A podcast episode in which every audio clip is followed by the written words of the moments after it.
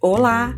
Esse é o podcast Loucas dos Livros, um bate-papo semanal de três amigas que compartilham o amor pelos livros e angústia por saberem que nunca darão conta de ler tudo o que desejam, mas seguem querendo ter mais e mais livros. Uma loucura, né? É sim, e das boas. Aqui você vai ter a Adriana falando de Fortaleza, a Michelle falando de Belém e a Vivian falando de Belo Horizonte. Nós vamos dividir com você uma conversa leve e divertida sobre leitura e tudo que envolve o maravilhoso mundo dos livros. Vem com a gente!